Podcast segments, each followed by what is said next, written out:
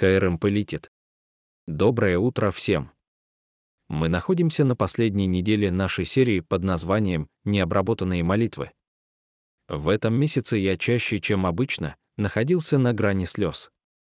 Не знаю, то ли это из-за того, что моя маленькая дочка готовится к окончанию школы и переезду, то ли я просто превращаюсь в сентиментального старика. И то, и другое верно, но я также учусь справляться со своими эмоциями через молитву, обращаясь к псалмам. Надеюсь, в этом месяце это было полезно и для вас, старик или нет. Сегодня вы можете обратиться вместе со мной к Псалму 72. Мы рассмотрим псалом, написанный древним священником по имени Асав. Он был лидером поклонения, музыкантом в израильском храме. И он переживает кризис веры, это интеллектуальный кризис, но это также и эмоциональный кризис, и он молится через крайние сомнения. И снова мы видим, как Псалом дает язык этим универсальным человеческим переживаниям. Мы рассмотрели страх, боль, вину, а сегодня мы будем молиться через сомнение. 72-й псалом — один из самых известных псалмов плачей. Но это также пример того, насколько Бог открыт для того, чтобы позволить своим детям переживать свои эмоции вместе с Ним. Это безумие, что Библия содержит ресурсы для сомневающихся людей, даже если иногда источником этих сомнений является сама Библия. Мне просто нравится реальность и прозрачность всего этого. Этот псалом начинается с утверждения веры Асафа, он говорит «воистину благ Бог», а затем на протяжении целой главы рассказывает о том, что он не уверен в том, что может купить это. Он сомневается. И этот псалом так актуален, потому что, я думаю, мы все переживали сезоны сомнений. И я хочу сразу заявить, что если вы сомневаетесь, то вы в хорошей компании. Сомневающийся Авраам рассмеялся в неверии, когда Бог сказал ему, что его 90-летняя жена Сара родит сомневающийся Моисей несколько раз говорил Богу, что он выбрал не того человека, когда Бог сказал ему вывести израильтян из Египта. Сомневающийся Петр попросил Иисуса позволить ему пройти через Галилейское море, но получил полный нос морской воды, когда начал сомневаться. Это хорошая компания. Билли Грэму было 90 лет, когда его спросили, верит ли он, что Бог скажет «молодец, добрый и верный слуга». Он сделал паузу, и после долгой удивительной внутренней борьбе ответил, «Я очень на это надеюсь». Мать Тереза в своих личных дневниках, которые были найдены после ее смерти, боролась с сомнениями на протяжении всего своего служения в Калькутте. Это нормально иметь некоторые сомнения, они часто ведут к росту, но рост — это болезненная вещь. И он почти всегда требует определенного сопротивления. Что вы делаете, когда поднимаете тяжести? обеспечиваю своим мышцам сопротивление. Зачем? Чтобы ваши мышцы росли. Рост сопровождается болью. У нас даже есть выражение для этого — боли роста. Кто-нибудь помнит их в детстве, вы просыпались ночью от невероятной боли в ногах. Связки не успевают за ростом ваших костей, и я не знаю, что происходит. Расти не всегда приятно. Иногда это болезненно и частью этой боли часто являются сезоны сомнений. Поэтому сегодня я не собираюсь говорить вам, чтобы вы просто забыли о своих сомнениях и больше верили. Я не собираюсь говорить вам, чтобы вы проверили свой мозг или проверили свой опыт на входе, и давайте возьмемся за руки, споем «Кумбая», засунем голову в песок и станем лучшими христианами. Я думаю, что Псалом 72 дает нам удивительные и подлинные инструменты, которые помогут пройти через наши сомнения в присутствии Бога. Я искренне верю, что сомнение — это необходимый аспект веры. На самом деле, вот главная идея сегодняшнего дня — принесение своих сомнений Богу может подтолкнуть вас к вере. Я хочу поблагодарить Тима Келлера и Тима Макки, которые написали замечательные статьи по 72-му псалму, и сегодня я заимствую некоторые из их исследований. В 72-м псалме Асав борется с несправедливостью. Он видит, что нечестивые процветают, в то время как многие, казалось бы, хорошие и невинные люди страдают. Асав вместе с Иовом, Иеремией и другими пророками задает мучительные вопросы о том, почему Бог допускает зло, несправедливость и несправедливые страдания в мире. Библия очень реалистично смотрит на эти вещи. Она не дает нам очищенную версию жизни. Асав начинает все в радужных тонах, но затем быстро меняется. Посмотрите на истинно благ Бог к Израилю, к тем, кто чист сердцем. Он начинает с этого стандартного заявления веры. Воистину Бог благ к Израилю. Я часто задавался вопросом, не является ли он немного саркастичным, исходя из того, что следует за этим. Но, возможно, это просто мой характер. Это утверждение представляет собой основное исповедание сюжетной линии Библии «Воистину Бог благ». Кстати, это не синоним того, что Бог добр. Благость всегда связана с действием. Так, Асав признает и празднует искупительную деятельность Бога среди своего народа, его спасение из рабства, его защиту и обеспечение на каждом этапе истории. Бог благ. Даже сегодня каждый добрый верующий должен говорить это. Что мы говорим на Пасху? Бог благ всегда. Не так быстро, но что касается меня, то мои ноги почти споткнулись, мои шаги почти соскользнули так что он произнес стандартную фразу с улыбкой на лице. «Я должен сказать, что Бог добр, но не знаю, верю ли я в это». И он вводит эту замечательную метафору сомнения. Он говорит, «Мои ноги споткнулись, я поскользнулся». В другой версии говорится, что я потерял точку опоры. И мы получаем картину человека, карабкающегося по скале. Я не знаю, смотрели ли вы какие-нибудь из этих недавних документальных фильмов об альпинистах, например, Фри Соло. Эти парни просто безумны, но представьте себе, что вы стоите у основания скальной стены и начинаете подниматься. Именно так Асав описывает свой духовный путь его хождения с Богом больше похоже на восхождение. Это трудно. Стоишь у основания скалы, у тебя есть план, у тебя есть маршрут, ты начинаешь подниматься и представляешь, каким будет твой следующий шаг, а потом происходит что-то неожиданное, и ты чуть не падаешь. Вы поскальзываетесь, теряете точку опоры. Это такая хорошая картина сомнения «у нас есть мировоззрение, у нас есть план, мы хотим, чтобы Бог играл роль в нашей жизни, и у нас есть представление о том, как устроен мир, а потом происходит что-то, что разбивает вдребезги все созданные нами категории. Это дезориентирует вас, и вы оказываетесь висящим на каменной стене. Мы не знаем, что именно произошло с Асафом, но посмотрите, как он описывает это, начиная с третьего стиха, «Ибо я завидовал надменным, когда видел процветание нечестивых. Ибо у них нет мучений до смерти, тело их тучно и гладко. Они не бедствуют, как другие, они не страдают, как прочие люди.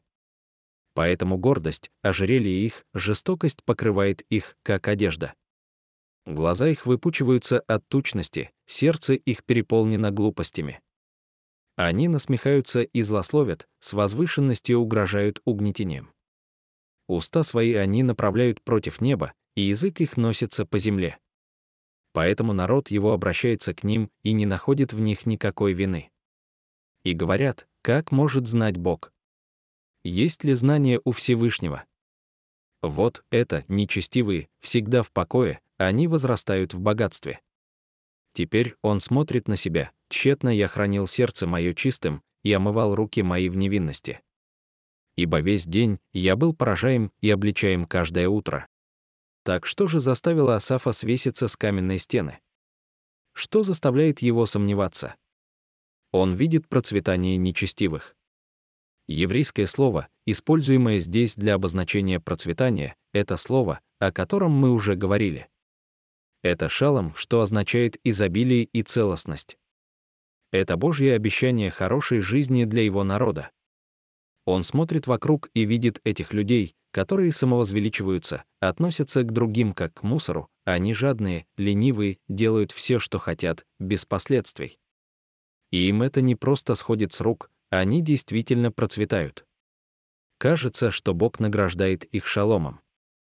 А затем в 13 и 14 стихе Асав сравнивает свою жизнь с тамошней и устраивает небольшую вечеринку жалости. «Напрасно я хранил сердце свое чистым и омыл руки свои в невинности. Я был на прямой и узкой дороге, брат, и я не уверен, что это того стоило. Они получают шалом, я получаю страдания, чуму, оскорбления, поражение и обличение. Злые люди, которые даже не совершают свои молитвы, процветают. Я не думаю, что это того стоит. Если я хочу шалома, может быть, мне стоит уйти от Бога и стать таким же, как эти язычники. Они даже не нейтральные стороны, они фактически насмехаются над Богом.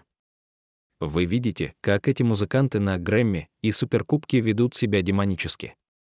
Вы видите влиятельных людей в социальных сетях, которые просто грубы, аморальны и порой откровенно злы. И кажется, что они делают все деньги, имеют весь успех, веселятся. А Асав говорит, я здесь, вкалываю, стараюсь быть верным, но каждое утро чувствую себя наказанным. Что случилось, Господи? Он сомневается.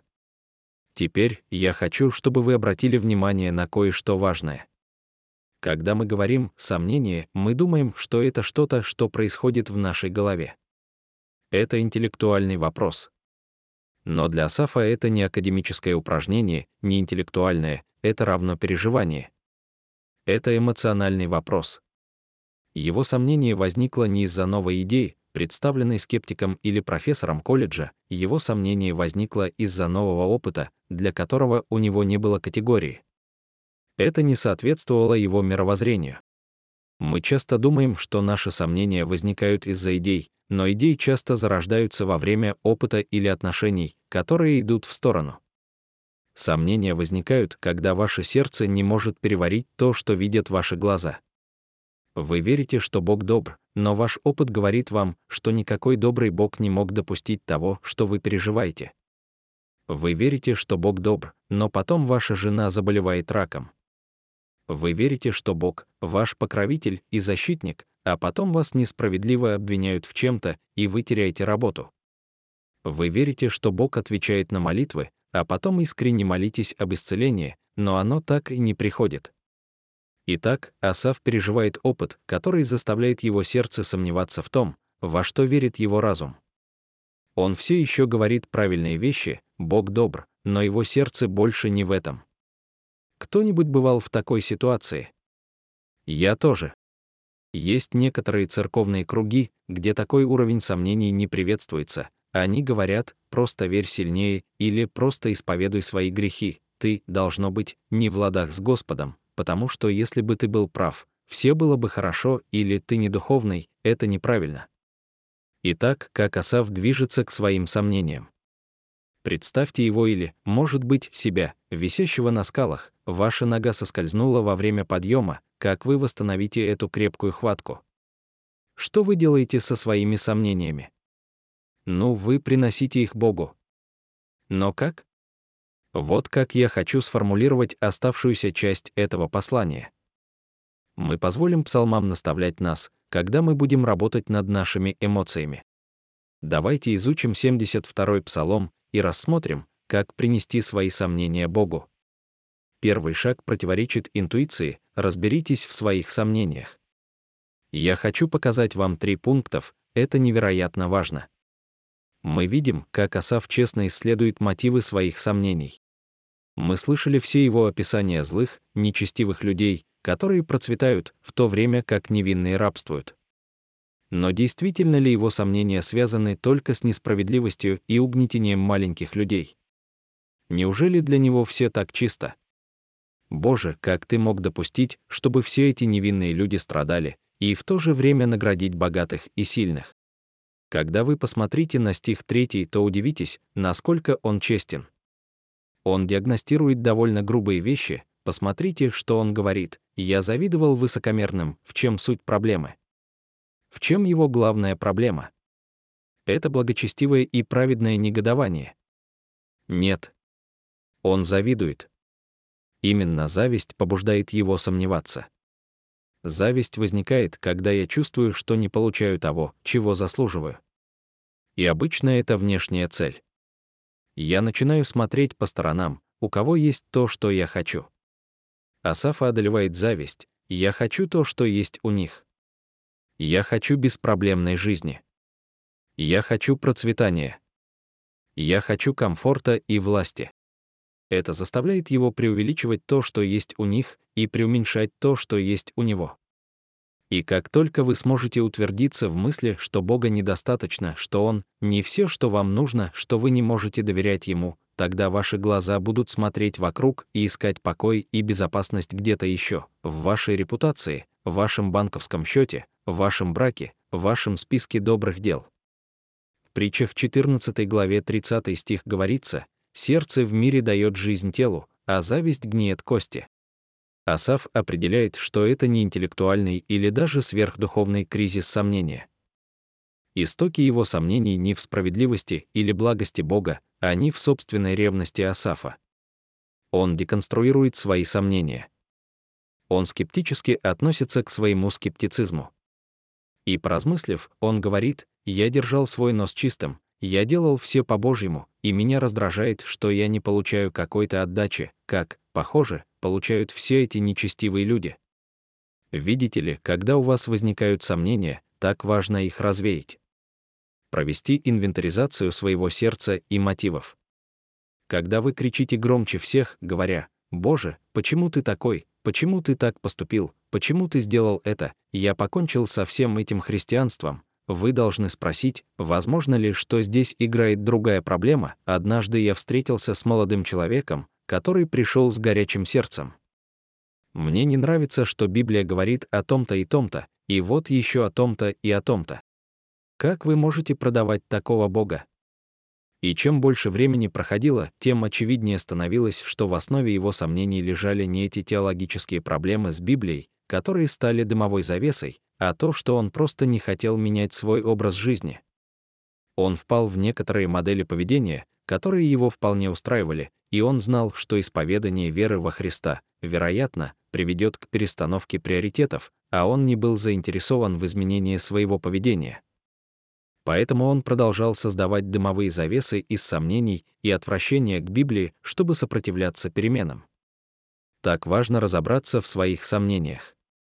Важно сказать, знаете, моя главная проблема не в геноциде канаанитов в первой книге Царств 15, а в том, что я не хочу перестать спать со своей девушкой и курить травку по выходным. Докопайтесь до источника ваших сомнений, до основной мотивации. Деконструируйте свои сомнения. Теперь посмотрите на стихи 15, 17. Я думаю, что это ключевой поворотный момент в этом псалме. Если бы я сказал, так буду говорить, то предал бы поколение детей твоих. Но когда я думал, как понять это, это казалось мне утомительным занятием, пока я не вошел в святилище Божие, тогда я узнал конец их. Итак, Асав, будучи священником и лидером поклонения, начинает думать о последствиях своих сомнений. Как они отразятся на поколениях детей, на которых он влияет? Если он продолжит погрязнуть в своих сомнениях, это окажет на них негативное влияние. Поэтому он начинает переориентироваться на Бога, как он бы сказал, погрузиться в общину веры его сомнения стали изнурять, поэтому посмотрите на 17 стих, «Доколе я не вошел во святилище Божие, тогда я узнал конец их». Слово «доколе» показывает, что это был поворотный момент для Асафа. Свет ворвался в его душу, когда он обратился к Богу не как к объекту спекуляций, а как к объекту поклонения все шло по наклонной, пока он не вошел в святилище. Когда вы слышите это слово, вы можете подумать о большой старой исторической европейской церкви, как в кино. И кто-то идет по улице в балахоне с низко опущенной головой, заходит в одну из этих декоративных церквей, которая оказывается открытой, и просто сидит в большом, просторном помещении в одиночестве. Это не то, что здесь описано. Он пришел, чтобы участвовать в поклонении в общине верующих. Он поклонялся, благоговел, каялся, благодарил и просил Бога вместе с другими. Это не была одинокая индивидуальная молитва, он снова присоединился к общине. Я не хочу быть слишком упрощенным, но я слышу это так часто, что думаю, что это нужно сказать прямо. Часто, когда я разговариваю с людьми, которые борются с сомнениями, я спрашиваю, связаны ли они с другими христианами, есть ли у вас группа, связаны ли вы с общиной поклонения, состоите ли вы в книжном клубе или где-нибудь еще с группой людей, которые могут пройти с вами через это время. И неизбежным ответом всегда будет «нет», я ушел из церкви, я перестал ходить на группы, я перестал общаться со своими друзьями-христианами. Я просто пытаюсь справиться с этим самостоятельно. Вот в чем дело. Вы не попали в свои сомнения, просто подумав, и вы не избавитесь от них, просто подумав. Ваши сомнения пришли через жизненные события, разрушенные отношения и ряд дезориентирующих переживаний, поэтому вам также понадобятся некоторые переориентирующие события, переживания и отношения, чтобы вернуть вас к вере. Пожалуйста, не изолируйтесь, вместо этого погрузитесь в общину веры. Если мы с Ким поссорились, и я начинаю сомневаться в ее любви ко мне. Настоящая ли она, нет ли, любила ли она меня вообще? Я могу тысячу раз переставлять мебель в своем сознании, пересматривая свои мысли о ней, и иногда я так и делаю, но это ни в коем случае не заменит простого разговора с Ким. Я не могу просто думать, как разрешить этот конфликт с ней, нам придется снова общаться вместе, чтобы решить его. Это не умственные упражнения, это отношения и опыт. Итак, если сомнения Асафа были вызваны переживаниями и эмоциями, то возвращение в сообщество корпоративного поклонения, молитвы и обучения — это то, что подтолкнет его к какому-то решению. Дети поступают в колледж и попадают в класс религии на первом курсе, который часто ведет профессор, настроенный против христиан, и большая часть этого класса полна студентов, также сомневающихся в вере своих родителей и церкви, в которой они выросли. Ребенок-христианин слишком боится высказываться в классе, Затем они встречают атеистов, некоторых намного умнее их, а некоторых намного нравственнее их. И они начинают сомневаться. Все это — опыт, и этот ребенок не сможет выпутаться из этого. Ему нужно приобщиться к опыту общения с другими христианами, чтобы помочь справиться с этими сомнениями. Войдите в храм. Погрузитесь в общину веры, где вы можете учиться, расти, петь, удивляться, задавать вопросы, любопытствовать и бороться с сомнениями.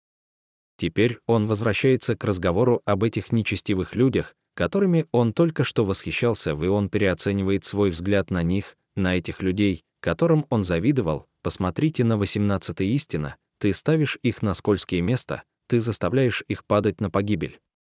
Как они разрушены в одно мгновение, сметены ужасами. Как сон при пробуждении, Господи, когда ты пробуждаешься, ты презираешь их, как фантомы. Третий способ принести свои сомнения Богу — это сравнить прочность своих убеждений с убеждениями мира. Вначале Асав описал свои сомнения как ногу, соскользнувшую с опоры. Здесь он использует аналогичные слова о тех, кто находится в мире на скользких местах. Вы заставляете их падать в погибель. Он, наконец, смотрит на прочность земли, на которой он стоит, в сравнении с теми, кто, казалось бы, процветает, но не верит в Бога. Видите ли, каждый ставит свои ноги на какую-то почву. И если вы говорите «христианская вера» — слишком зыбкая почва, чтобы я мог на ней стоять, то вам нужно честно оценить, не меняете ли вы ее на еще более скользкую почву. Каждое место, куда вы ставите ногу, является актом веры. Вопрос не в том, верующий ли вы человек. Мы все верующие. Вопрос в том, куда ты направишь свою веру. Вера — это просто доверие. Вопрос не в силе вашей веры, вопрос в объекте вашей веры. Где вы ее размещаете? На каком основании вы стоите, возвращаясь к Асафу, вспомним, что он борется с несправедливостью и страданиями, что, на мой взгляд, является настоящим грозным вызовом для христианского мировоззрения. Его трудно преодолеть. И если вы начинаете серьезно бороться с этим, это приносит много сомнений. Но давайте на мгновение применим этот тезис на практике.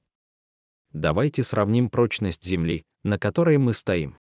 Я бы предположил, что если несправедливость и страдания являются проблемой для христианина, то для атеиста или неверующего они представляют еще больше проблему. Возможно, вы знакомы с одним из философских аргументов против христианства, который называется проблемой зла. Он гласит, что присутствие зла в мире создает проблему для христианского представления о добром и всемогущем Боге. Но есть и обратная сторона, что если проблема зла на самом деле является доказательством существования Бога, Прислушайтесь к словам философа Элвина Плантинге. Самые ужасающие виды человеческого зла или нечестия являются проблемой для любого, кто верит в Бога, но они являются, по крайней мере, такой же большой, если не большей проблемой для людей, которые не верят в Бога. Это две единственные альтернативы. Может ли вообще существовать такая вещь, как зло и нечестие, если Бога нет, и все мы здесь только по случайному стечению обстоятельств? Я не понимаю, как это возможно. В атеистическом взгляде на мир нет логического места для подлинных моральных обязательств. Сильный поедает слабого, это совершенно естественно, и у вас нет никаких оснований утверждать, что это неправильно или зло. Поэтому, если вы считаете, что действительно существует такая вещь, как добро и зло, не просто иллюзия, то у вас есть очень весомая причина верить в Бога. Позвольте мне подытожить. Он говорит о том, что если Бога нет, то откуда вообще берется ваше представление о добре и зле, правильном и неправильном, справедливости и несправедливости? Если несправедливость в мире возмущает вас, богатые пользуются бедными, человек издевается над животным, и это заставляет вас говорить, что вы не можете поверить в существование Бога в мире, где такое происходит, вы должны вернуться назад и спросить себя, подождите, откуда у меня вообще взялась идея, что Вселенная должна быть хорошим и справедливым местом? Ведь если согласно вашему мировоззрению Земля — это результат случайного столкновения атомов, и все мы попали сюда благодаря выживанию сильнейших, тогда почему вас должно беспокоить, когда сильные доминируют над слабыми, когда богатые пользуются преимуществами бедных, так работает ваше мировоззрение? Откуда у вас возьмется чувство, что что-то морально плохо, если нет морально хорошего Бога, который действительно существует и объявил это плохим? В лучшем случае это вопрос предпочтения. Вы предпочитаете, чтобы вами не пользовался кто-то более могущественный, чем вы, или чтобы ваш дом несправедливо ограбили, но, пожалуйста, не говорите, что это плохо. В вашем мировоззрении мы все просто случайные молекулы, сталкивающиеся друг с другом, нет никакой общей морали, если нет Бога, определяющего добро от зла. Видите ли, сомнение в вере в Бога обычно не предлагает лучшего решения для объяснения этого мира, оно просто ворчит на то, что у вас уже есть. На самом деле сомнение означает, что вы верите во что-то другое. Когда доходит до дела, это не вера против сомнения, а вера против веры. Буду ли я верить в Бога или верить в свои собственные идеи? Буду ли я верить в Бога или верить в светский гуманизм? Независимо от того, где вы стоите, это акт веры. Шелдон Ванаукин написал одну из моих любимых книг всех времен, первую, которую мы с Ким прочитали вместе, под названием «Суровое милосердие». Он прекрасно выразил эту мысль, когда он размышлял о христианской вере, будучи трудным студентом колледжа, он написал «Я видел разрыв между возможным и доказанным». То, что Иисус был Богом, было возможно, но не доказано. Ему нужна была уверенность. Он спрашивал, как мне преодолеть этот разрыв. Я не хотел прыгать с верой. Если я собирался поставить всю свою жизнь на карту ради воскресшего Христа, мне нужны были доказательства. Мне нужна была уверенность. Мне нужны были огненные буквы на небе. Ничего из этого я не получил. Поэтому я хотел повиснуть на краю пропасти. Но затем я получил второй прорыв. Положение было не таким, как я предполагал все эти месяцы, что передо мной только пропасть, Бог мой, позади меня тоже была пропасть. Возможно, не было уверенности в том, что Христос был Богом, так что это требовало бы прыжка. Но у меня не было уверенности или доказательства того, что Он не был Богом. Поэтому теперь, даже для того, чтобы вернуться назад, тоже требовался скачок веры я не мог отвергнуть Иисуса без огромного скачка веры. Когда я понял, что для того, чтобы отвергнуть Иисуса, нужна огромная вера, я понял, что нужно делать. Я мог сделать только одно. Как только я увидел пропасть позади себя, я бросился через нее к Иисусу. Зыбко верить в Бога, но еще более скользко не верить. Сравните прочность земли. Посмотрите, в 21-м, когда душа моя была раздражена, когда я был уязвлен сердцем, я был груб и невежествен, я был как зверь по отношению к тебе. Но я постоянно с тобою, ты держишь меня за правую руку. Ты ведешь меня советом твоим, и после примешь меня в славу. кого имею я на небе, кроме тебя? И на земле нет ничего, чего бы я желал, кроме тебя. Плоть моя и сердце мое могут ослабеть, но Бог — крепость сердца моего и удел мой навеки. Ибо вот, удаляющиеся от тебя погибнут, ты положил конец всякому неверному тебе. Но для меня хорошо быть близ Бога, и я сделал Господа Бога убежищем моим, чтобы рассказывать о всех делах твоих. И если вы пройдете через все эти шаги, разберете свои сомнения, погрузитесь в общину веры, посмотрите не только на проблемы христианства, но и на скользкие альтернативы, и если вы проработаете все это, то начнете понимать, возможно, причина моих сомнений в том, что я просто боюсь. Я боюсь встречи с Богом. Я боюсь того, что Он попросит меня сделать. Я боюсь, что Он не примет меня или не полюбит. В 23-м Асав говорит, «Я понял, что ты держал меня за руку на протяжении всех сомнений». Вот четвертый способ принести свои сомнения Богу. Хвататься за руку Божью. Мне нравится, что в конце 28 стиха он говорит, что хорошо быть рядом с Богом. Помните, он начал с того, что сказал, что Бог добр к Израилю, что, как он думал, означало, что Бог должен дать мне все блага. Но его сомнение разрушило все эти предположения, теперь он понимает, я вел себя как животное, как грубиян, но ты обращался со мной как с сыном. Даже в своем самом мрачном сомнении он получил представление о глубинах Божьей благодати. И теперь он хватается за его руку. Теперь он понимает, что именно присутствие Бога в его жизни привело его в это место зависимости. И он завершает рассказ таким интимным языком отношений, как будто этот опыт сомнения — лучшее, что могло случиться для его веры. Прежде чем мы слишком быстро перейдем к счастливому концу, я должен спросить, что значит чувствовать Божью благость, будучи озлобленным и разочарованным. Это непростой вопрос. Некоторые из вас могут быть там сегодня, и если это так, ухватитесь за его руку. Могу ли я предложить вам мысленное упражнение с использованием вашего воображения? Представьте, что вы находитесь вместе с Иисусом в Гефсиманском саду. Вспомните сцену, он переживает то же глубокое отсутствие Бога человеческое зло вот-вот обрушится на его голову историческим и беспрецедентным образом. И в этот момент он чувствует Божью оставленность, и это тот самый момент, когда Бог встречает его во всей его нужде. А что, если вы представите себе следующее? В своих сомнениях встаньте на колени рядом с Иисусом в саду, возьмите его за руку и поймите, я не был здесь первым, Иисус стоял здесь на коленях передо мной.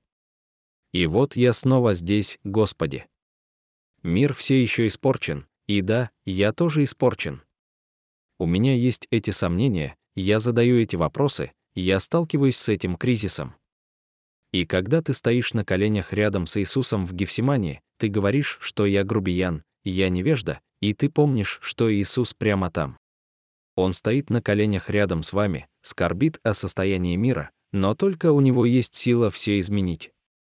Некоторым из вас нужно встать на колени рядом с Иисусом и взять Его за руку сегодня.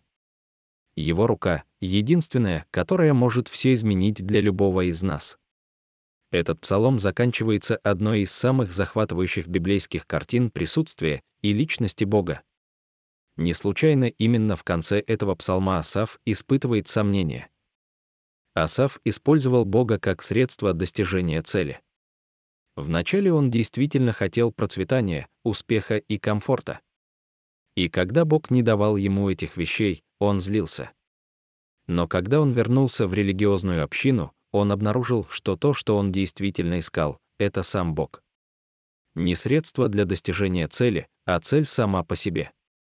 И когда он понял это, ему больше не нужно было ничего другого. Среди вас есть те, кто пришел сегодня сюда с головой, сердцем и переживаниями, полными сомнений, и вы вместе с Асафом поняли, что то, что вам действительно нужно, это преклонить колени рядом с Иисусом и крепко ухватиться за руку Бога. Сейчас придет ваш ведущий и проведет вас через время ответа. Ведущий заканчивает, если вы христианин и сегодня проходите через сомнения, Могу ли я еще раз порекомендовать вам просто использовать Псалом 72 как образец для подражания? Разберите свои сомнения, погрузитесь в сообщество веры, сравните прочность своих убеждений с миром, и ухватитесь за руку Божью. Есть и те, кто никогда не переступал черту веры. Как сказал Ван Акен, вы болтаетесь на краю пропасти. Между тем, где вы находитесь, и верой в Иисуса. Возможно, благодаря этой серии необработанных молитв вы поняли, что Он — Бог, Он добр, Он реален, и Он оказал вам милость и прощение. Возможно, сегодня вы, подобно Асафу, прошли через сомнения и готовы войти во святилище, ухватиться за руку Бога и положить перед Ним свою жизнь. Иисус Христос пошел на крест, чтобы взять ваш грех на себя, и воскрес из мертвых, показав, что через Него возможна новая жизнь и жизнь вечная. Для некоторых из вас сегодня настало время сделать первый шаг. Он начинается с акта веры, когда вы взываете к Богу и говорите «Я принимаю Твою благодать и хочу следовать за Тобой своей жизнью». Если это вы сегодня, я просто хочу пригласить вас сделать простой первый шаг. Можете ли вы, сами по себе, просто помолиться молитвой о сдаче? Признайте свой грех. Признайте, как Иисус спас вас через свою смерть и воскресение признайте свое желание следовать за Ним. Просто помолитесь этой молитвой сейчас или как-нибудь сегодня, когда у вас будет свободная минутка. А после этого сделайте еще один важный шаг. Я попрошу вас зайти на сайт hoicegrace.com/next и выбрать «Спасение», просто дайте нам знать, что вы сделали этот шаг. Мы хотим поддержать вас и дать вам в руки некоторые ресурсы, которые помогут вам начать путешествие правильно и не идти в одиночку. Давайте сейчас уделим время тишине и ответим на Божий Дух.